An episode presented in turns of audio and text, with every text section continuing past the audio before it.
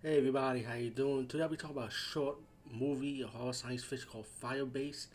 And I did a little research on it. I found out that you can also see this on Tubi TV. I admit I saw this online, but you can also watch this on Tubi TV. It's something about Oak Studio. I think did the production on this movie, ran by Neil Blomkamp. I think if I'm correct, he's the guy that did directed District 9. And he did a few other movies, but Neil Blomkamp was basically known for his best movie is actually District 9. And Firebase is such a good concept, man. I mean, shit. And this was done in 2017, and it's only one short movie. They was planning on doing a feature-length movie, but due to like not getting crowdfunded, it was canceled, which is really sad because this short movie was pretty cool. And it's only 27 minutes, and I did like the science fiction concept of it, especially when it's set in Vietnam.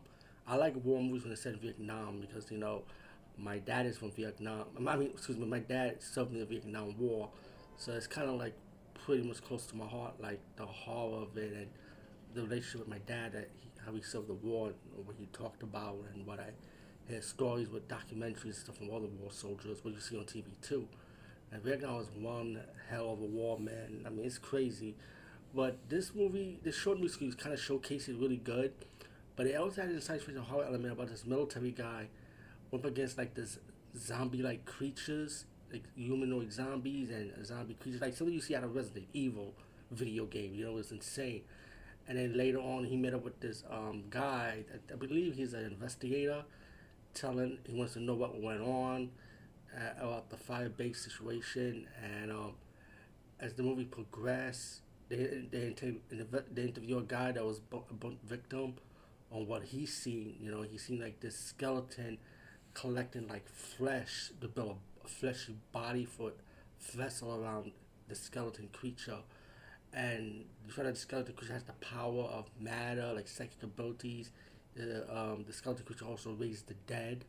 You know, zombified human beings, and like control like objects and move them like X-Men stuff pretty much. Like it's gonna kind of like mutant abilities pretty much. And as the movie progressed, to the soldier, the guy showed him this weapon that could possibly help him defeat this skeleton like demonic creature, like I would say. And it pretty much leads you to a cliffhanger, and that's when I'm saying to myself, oh man, why can't this be a full-length movie? This short haul was super entertaining, man. Super good action, good blood and gore, good storytelling. You know, I like the subject matter, you know, the plot of it.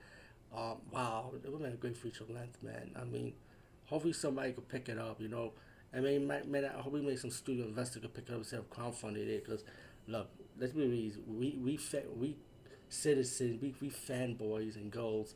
Look, we gotta try to save our money too. Come on, man, with the COVID and all this, even though the pandemic stopped, I would say.